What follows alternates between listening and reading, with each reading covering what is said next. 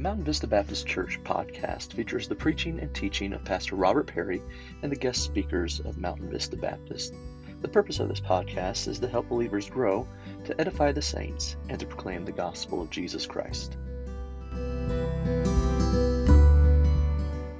If you would take your Bibles, please, and let's go to Genesis chapter number 41. We're going to pick up where we stopped last week. And of course, if you'll recall, last Sunday morning, our studies found us in uh, the portion of Joseph's life where he's now in prison in uh, Egypt. And uh, while he's in prison there, uh, he's been uh, promoted to, to, some extent, but now he's also been given the task of pretty much the servant of the butler and the baker. Um, the butler, of course, was restored back to his place of uh, and position in the Pharaoh's court. The baker hung, and that didn't work out too well for him. Uh, but Joseph was able to interpret their dreams and give them the answers to what they meant. And uh, Joseph asked the butler, he said, Would you please remember me? I'm in this place for no reason. I've not done anything to deserve being here.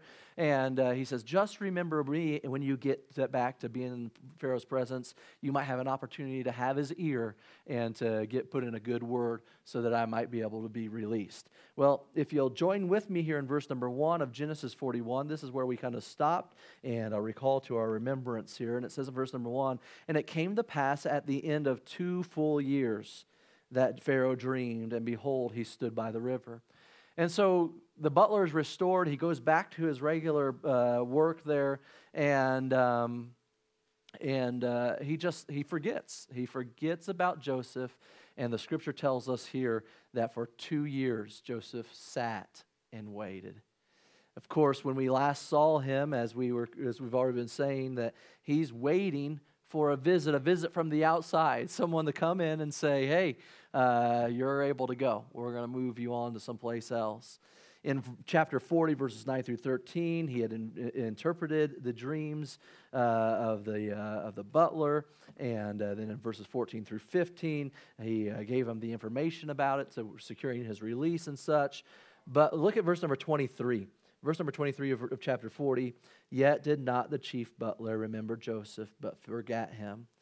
In our text this morning, though, as we jump into chapter 41, we're going to go quite a ways through it. And, eh, I don't know that we'll finish the entire chapter, but we're going to get quite a ways through it this morning, prayerfully. Uh, we're going to see as Joseph is experiencing these things, and, and, uh, and uh, he's been put on delay for a while, but ultimately he will be delivered he will be set free from prison. And we're going to see how uh, there was an unseen hand of God that was guiding and taking, uh, the, taking uh, uh, control of the situations.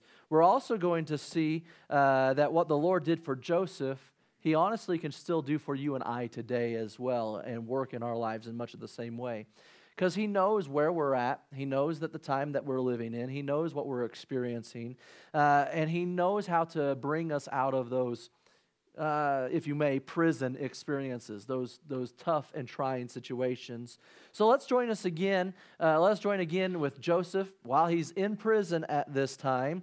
Uh, but how we kind of notice the circumstances that God is orchestrating and God is using to help deliver him, to bring him from prison to the Pharaoh's palace. And so, number one, I want you to notice with me this morning a mighty providence.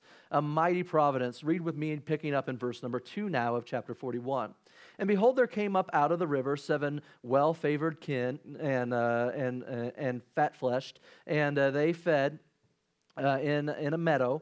In verse number three, it says, And behold, seven uh, other came up after them out of the river, ill favored and lean, lean fleshed, and stood by the other uh, kine on the other on the, upon the brink of the river.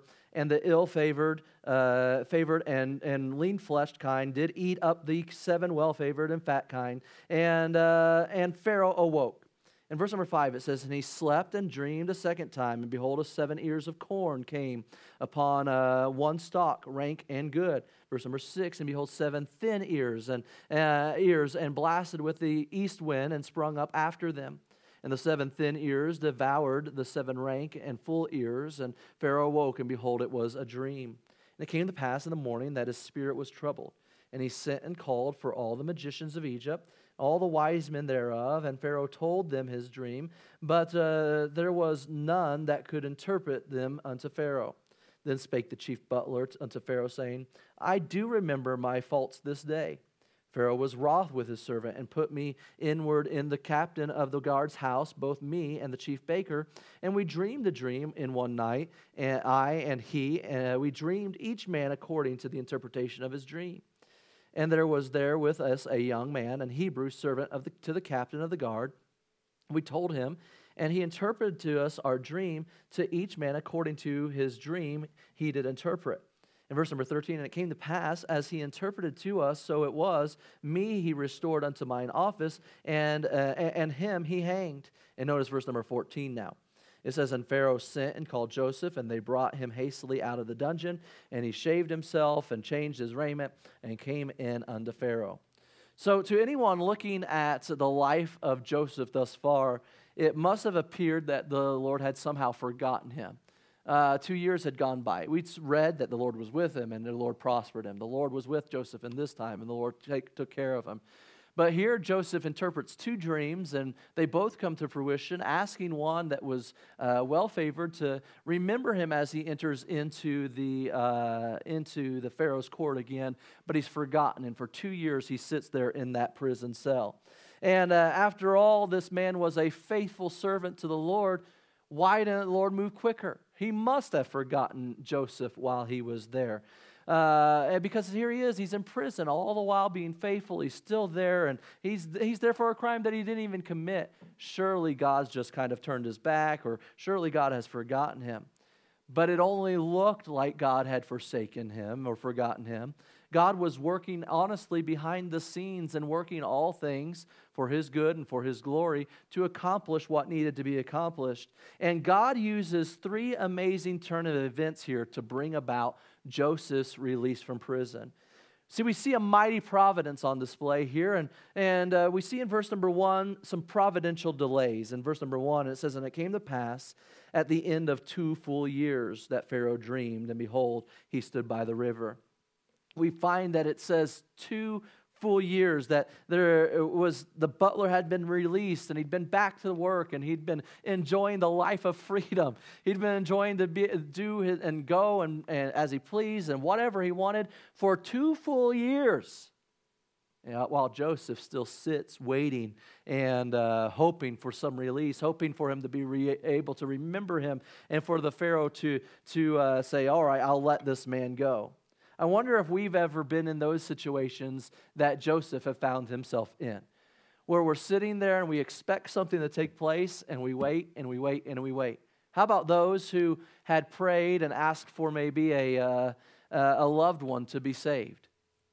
I've heard of people praying and praying and praying for years. And that loved one still not trusting the Lord as their Savior, still not trusting, still delaying, still pushing off, and wondering if the Lord's even listening, if the Lord's ever heard. You'd say, why would the Lord delay on a prayer like that? In fact, we know it's God's will that none should perish, but that all would come to repentance, as Peter writes. So, why would the Lord delay in answering that prayer? And we might think that God has somehow forgotten us. We might somehow think that God has forsaken us. And we might find ourselves in a similar situation as we would, in our estimation, or in our eyes, anyways, say that, that Joseph had, had found himself in just staying faithful to God, just doing what he knew God wanted him to do, just doing the next right thing on along his journey and on, along his way. And as he's doing all of these things, fi- he finds himself still delayed for two years before anything takes place. But we find in this mighty providence a providential delay. We also see providential dreams because we've read there in verses uh, 1 through 8 that Pharaoh began to have dreams. In verse number 8 tells us that as he dreams these dreams, after everything's said and done, it troubles him. The word here of troubled has the idea of being disrupt, disrupted or greatly distressed. He, he, he, he was distressed. He was, uh, he was shaken up at what, what these dreams had to mean and, and what they could mean for his life and for his nation. And so the Bible tells us here that he called unto him all of his wise men, all the magicians, it says there in verse number eight of Egypt, and all the wise men, and he called them unto, uh, uh, called for them to come unto him, and he begins to ask them to interpret his dreams. These wise men, these were uh, men who were supposed to be able to communicate with their Egyptian gods. They were supposed to have a, a, a, a special en route to them uh, to be able to communicate and get answers. And, and uh, then they were to share with Pharaoh the counsel from these gods. And so they were the ones that kind of served as Pharaoh's advisors and spiritual advisors, if you may, in that way. Uh, but the Bible tells us here that they couldn't interpret these dreams, they couldn't give any answer to what was going on. And it, it, it, I would say this that uh, I, it appears that maybe God had closed their minds to being able to have any understanding to what was taking place. And uh, he caused them to draw a blank in this matter, if you may. I know for sure that these men, uh, I don't believe I'd ever heard from any of their so called gods because those so called gods aren't alive. And if they were receiving any spiritual influence in their life, it was of demonic sense and not from God, the true God Himself. Um, but over this time, however, uh, we find that with these dreams, Pharaoh's men are found to be silent. They have no answer. Uh, to be a counselor without counsel in those days was a fairly dangerous place to find yourself. In fact, as we've been studying on Wednesday nights through the book of Daniel, uh, the chapter one opens up uh, with the fact of uh, chapter 2, I'm sorry, it opens up with the fact of the dream that, that Nebuchadnezzar had had. And all of his wise men and all of his musicians and all of the people, his wise counselors, he asked them to give him the, the, the dream that he had dreamed and the interpretation of it, and they couldn't do it. And eh, he begins to ask everyone he knows, and they couldn't do it. And out of his fury, he says, All right, every one of them are going to be put to death.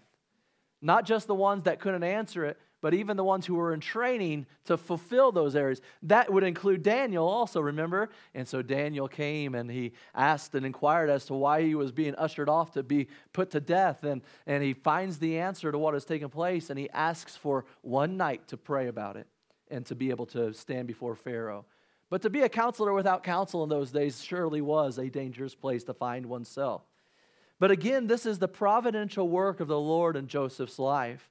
See, God had sent this dream to Pharaoh and also set a blank in the, in the magicians and the wise men's minds, all the while so that Joseph would have an opportunity to be brought into the Pharaoh's presence, to be able to be set free from prison, and to be able to accomplish God's plan and to accomplish his purpose. Isn't it a blessing to know that while Joseph delay was experiencing a delay, God was still constantly at work? And my friends, the same is true for us in our lives today. When we feel as if things are not progressing as we would want or hope, we have to just simply trust and know that God is still at work. God loves us. He has our best interests in mind, and His ways are much higher than our ways and thoughts, more than our thoughts as well. And we must realize that God has our best interests in mind, and He sees things from a perspective that we could never see them at this point. In truth, God was controlling all things, even the heart of the king, as we even read in Proverbs 21 1. This passage here before us should also serve to give us hope today and let me give you two reasons why. The reason why uh, we should be able to have hope in the fact of, of Joseph's uh, delay and, and these providential dreams that were brought, because it helps us to understand this that God is sovereign over all things. You and I would not have chosen to be stuck in prison for another two years if we were in Joseph's shoes. You and I, if we were standing here and only had the information that we have right now up into this chapter, and if we were in God's shoes, would not have chosen to keep Daniel or Joseph delayed for two years. Are you hearing what I'm saying? Like, if we only had the information, I know we know the story of Joseph, and so we know how it ends up. But if we were to not have any information or any understanding of what would take place after this point that we've already read, we would not have chosen, if we were in God's shoes even, to allow Joseph to remain in prison for two more years. Because we say, in our minds, we say that's just cruel. There's just no sense of it. This man hasn't done anything. He's been faithful, and so we might as well let him out. But we understand that God is sovereign over all things, and He doesn't see things from our perspective. He doesn't see things in the here and now. He knows the beginning and the ending and everything in between. The Bible tells us in Isaiah 46, 10 through 11, Isaiah 43, 13, Psalm 135, 6, Daniel 4, 35, Ephesians 1, uh, 1, verse 11, all portions of Scripture that help us to understand, along with this one, that God is sovereign, that He is in control. Secondly, though, it ought to give us hope today because we realize that kings rule at the pleasure of our Lord. Kings rule at the pleasure of our Lord.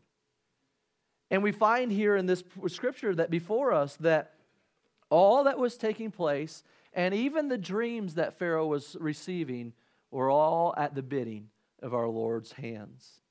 We read in Daniel 2:21, chapter 4 verse 32 and 1 Samuel 2 verses 7 through 8 are some other portions that help us to reveal and understand this, this truth that kings rule at the pleasure of our Lord. But before we move on and, and, and consider some more about this, uh, this portion of Scripture, I'd like to mention something uh, that I had maybe mentioned in a previous time about dreams and such. That uh, God is not going to be speaking in the same way in dreams as he did in Joseph's day, uh, like, like he did then. He's given us his word. He's not speaking the folks into the point of saying, giving divine revelation, if you may. His word has been closed. He can speak to folks, he does reveal things to folks, but I'm talking about giving a new word.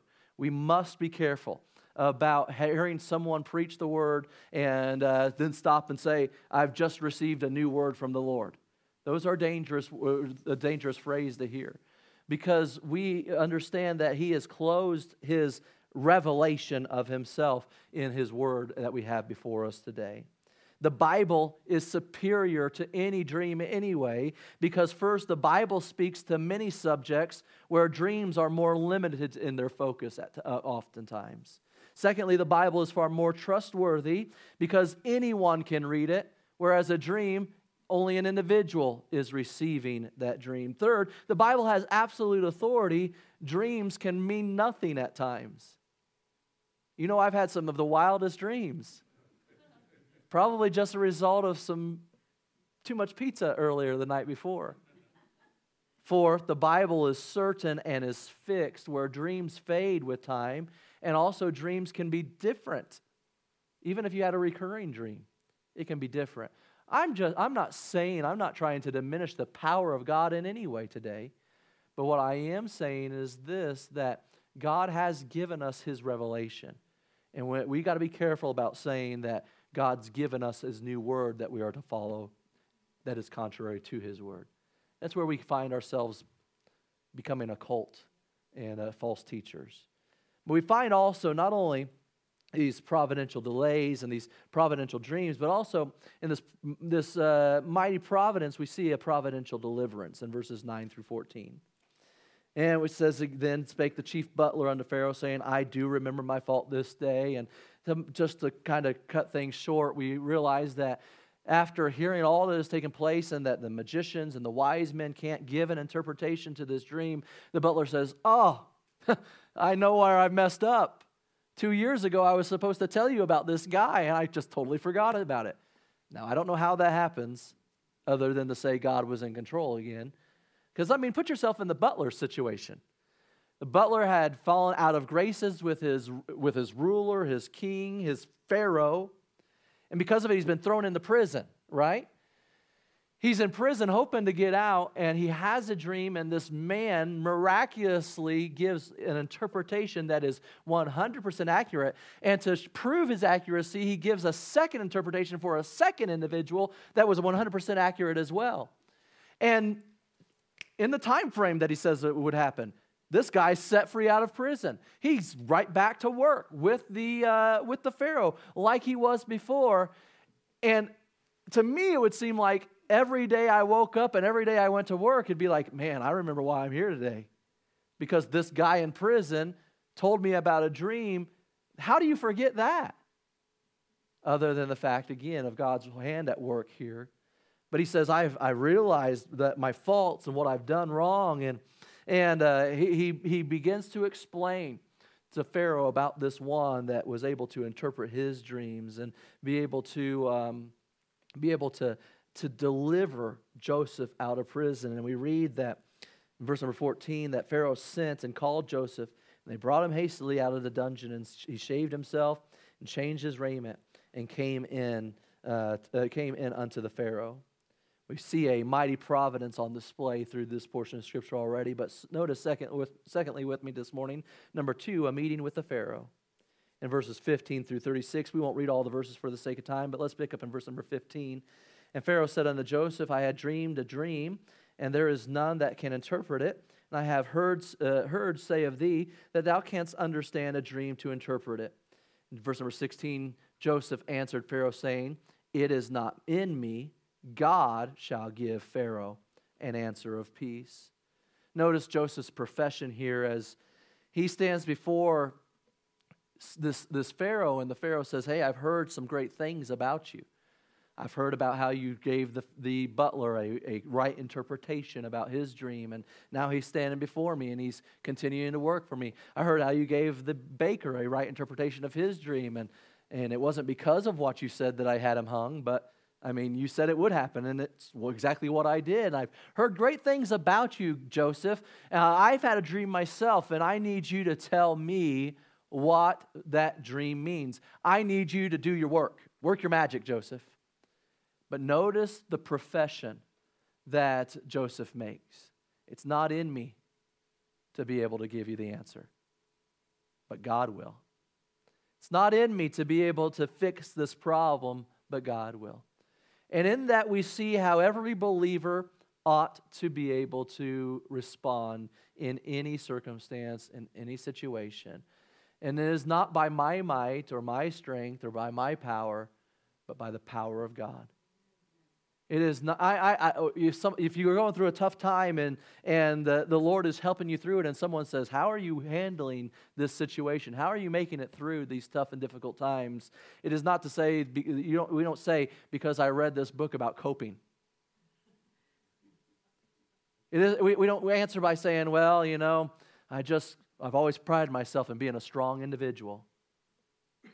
We ought to give honor and glory to where honor and glory is due and say, God is working in my life and He's helping me through this. If, if we have uh, any accolades that are given to us, we ought to reflect them back to God. Because anything that we have in and of ourselves is not of ourselves. All good and perfect gifts, as Scripture says, come down from God. And uh, we see Joseph's profession. But notice verses 33 through 36. After hearing uh, all that was taking place, in, taking place in the Pharaoh's dream, pick up in verse number 33.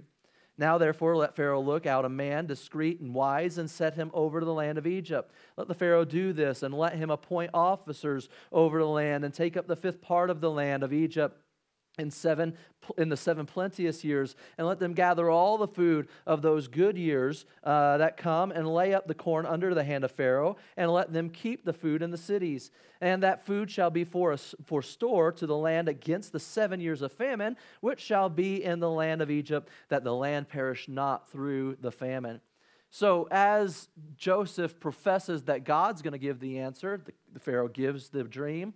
God gives interpretation to Joseph to give, and he says, Listen, those dreams mean this. There's going to be seven plenteous years of blessing. You're going to reap great and bountiful harvests, more, more so than what you even need. And Joseph warns them that, hey, if, you're not, if we're not careful, uh, we'll just kind of blow it. We'll waste it. We'll overindulge.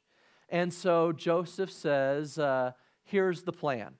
And we notice Joseph's plan here in verses 33 through 36. And he says, uh, Let's take the corn, let's take that excess that has been brought in, use only what we need, and let's store up the extra during these seven years of, of plenty and blessing, because after these seven years is going to be seven years of famine. We're not going to reap any harvest we're going to be in a very terrible situation, a horrible uh, place. And uh, if we don't do these things, if we overindulge on the front end just because we have it, we will have nothing in the end. And so Joseph says, here's the plan. Let's, let's store up while we're blessed so that we have a, a uh, safety fund, if you may, a security fund uh, of, these, of this harvest, of this crop, uh, when the bad times come. He says, in fact, it's probably be wise that you set up somebody to be the one in charge of this. Because, Pharaoh, you're, you're a pretty uh, important individual and you've got a lot on your plate already, anyways. So, why don't you pick out someone to kind of be the manager of this? Select an individual to be able to go and to take care of all of these things for you and to, to kind of orchestrate this work for you. And so, we've seen here a, uh, a number one this morning, a mighty providence. We've seen now this meeting with Pharaoh. But notice, thirdly, a major promotion. And as we look at verse number 37, it says this it says, And the timing was good in the eyes of Pharaoh and in the eyes of all of his servants. And Pharaoh said unto his servants, Can we find such a one as this is, a man in whom the Spirit of God is? And Pharaoh said unto Joseph, For as much as God hath showed thee all this, there is none so discreet and wise as thou art. Thou shalt be over my house, and according unto, uh, unto thy word shall all my people be ruled. Only in the throne will I be greater than thou. And Pharaoh said unto Joseph, See, I have set thee over all the land of Egypt. And Pharaoh took off his ring from his hand and put it upon Joseph's hand, and arrayed him in vestures of fine linen, and put a gold chain about his neck. Verse number 43 and he made him to ride in the second chariot which he had. And they cried uh, before him, Bow the knee. And he made him ruler over all the land of Egypt. And Pharaoh said unto Joseph, I am Pharaoh, and without thee shall no man lift up his hand or foot in all the land of Egypt. So we find a great promotion comes forward. Here, Joseph's just trying to do his job. He's just trying to do what he would think the Lord would want him to do. And he said, Here's the plan that the Lord has given. And, and if you follow this, I believe you'll find success. You'll find uh, that you're taken care of. And in fact, while you're uh, performing this plan, you ought to have someone enact it for you. Can I say that Joseph in no way was trying to lobby for his own good when he said that? He wasn't trying to put out his resume to say, here's, here, I want to be that man. He was just trying to perform and do as the Lord would lead him to do. But because of that, because the Lord's hand was on him and his blessings was upon him, we see this promotion take place. And we notice Joseph's new position as we read there in verses 38 through 41. Pharaoh likes Joseph's plan so much that, uh, that he says, you know what? Uh, let's go with it. We're, we're going to do this.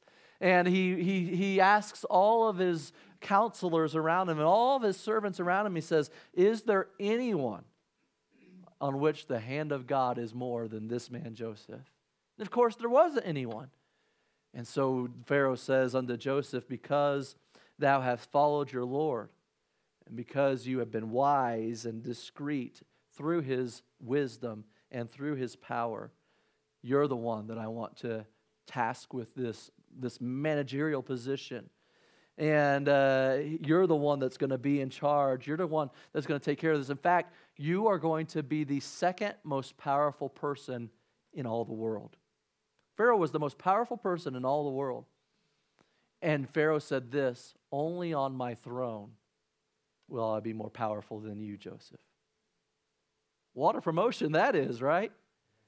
Look at the, the, new position that he's received. But notice in verses 42 through 44, we notice Joseph's new power as well. And as the Bible tells us that uh, Pharaoh took off his ring from his hand and put it on Joseph's hand and arrayed him with uh, vestures of fine linen and a golden chain around his neck. And he made him to ride in his second chariot that he had. And, and it goes on even into verse number 44, where it says that unto jo- Pharaoh said unto Joseph, I am Pharaoh and without thee shall no man lift his hand or foot in the land of Egypt.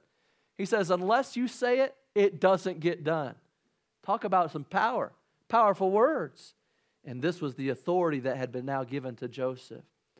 But notice also in verse number 42 again, we see some new possessions given to Joseph. When Pharaoh promoted Joseph, he knew that uh, this was someone he could trust, and so he along with that, gave him some new possessions to, give, to, to go along with his new position and power. It says that he gave him a ring, and This ring was Pharaoh's signet ring. It symbolizes Joseph's authority to act on the Pharaoh's behalf or as Pharaoh himself.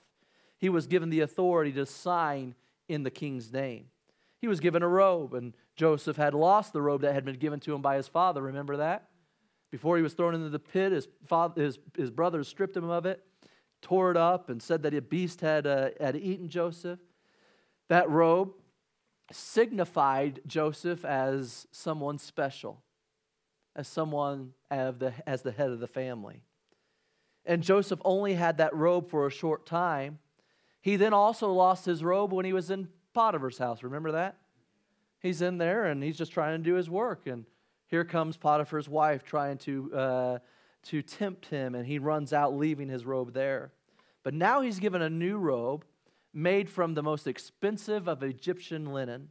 This robe identified him as the ruler of the land. Joseph would hold on to this robe for roughly about 80 years this time. He was given a gold chain as well, the Bible says, and this chain told everyone who saw him that Joseph was a man to be revered and respected. When he passed by, everyone bowed at his feet before it. In giving Joseph these things, the Lord was allowing Joseph to see a partial fulfillment of the dreams that he had already received years before that, back in Genesis chapter 37, verses 5 through 11. As Joseph rode along in his new chariot, watching the people bow at his approach, he had to have given praise to the Lord for the work that he'd accomplished into his life. God had taken him from a pit into Potiphar's house, from Potiphar's house into the prison, from prison to the second command in Pharaoh's court. God was at work in all that was taking place. I can't help but wonder as Pharaoh took that ring and placed it upon Joseph's finger, put that robe upon him, downed him with that, that gold chain, and made the public proclamation that Joseph is now large and in charge, I wonder what the conversation was like at dinner in Potiphar's house that night. I wonder as Potiphar and Mrs. Potiphar are sitting at the dinner table, I wonder how that conversation went. Exactly. But there are times when we think that we've been forgotten. There are times when we think that we've all just been left alone. But if anything, Joseph's story and God's, the, the, the, the image of God working in his life tells us otherwise. The Bible's chock full of, in, uh, of situations like this. Not only Joseph's, but I think about Job. Job experienced a tough time, but God was with him still. What are we to take away from this passage today? Well, there are a few, there are several, but there's a few that stand out. One being this that God is in control of all. God's in control of all. Don't forget that. He's working in your life even when you cannot see his activity. He has a plan to deliver you and to promote you and to work in your life to accomplish his work in his plan. Therefore, our primary duty in all situations and in all circumstances of life is to seek for ways to glorify Him, even as we have to patiently wait on Him to accomplish His purpose in our lives. So I wonder, where do we find ourselves today? Do we find ourselves maybe in that waiting period like Joseph had experienced? Do we find ourselves in a very terrible situation like Joseph had experienced. Maybe we found ourselves in a place where we're experiencing God's blessings right now. But regardless of where we find ourselves, can I say this morning, my friends, that let us always praise Him and promote Him as the giver of these things. Amen. He's the one who's constantly at work in Joseph's life. He's the one who's constantly at work in our lives as well. He took Joseph from prison to the Pharaoh's palace. And he's still it's the same God that works in our lives today. Father, we thank you for this morning and this story. Thank you for your work in our lives. And Lord, I ask now that you help us to trust you when it seems like all is lost. Help us to, uh, to just praise you when the times are good and when the times are bad. And Lord, I ask now that you help us to remember the life of Joseph and your work in it when we experience these times of delay. And we ask these things in Jesus' name. Amen. All right, you're dismissed.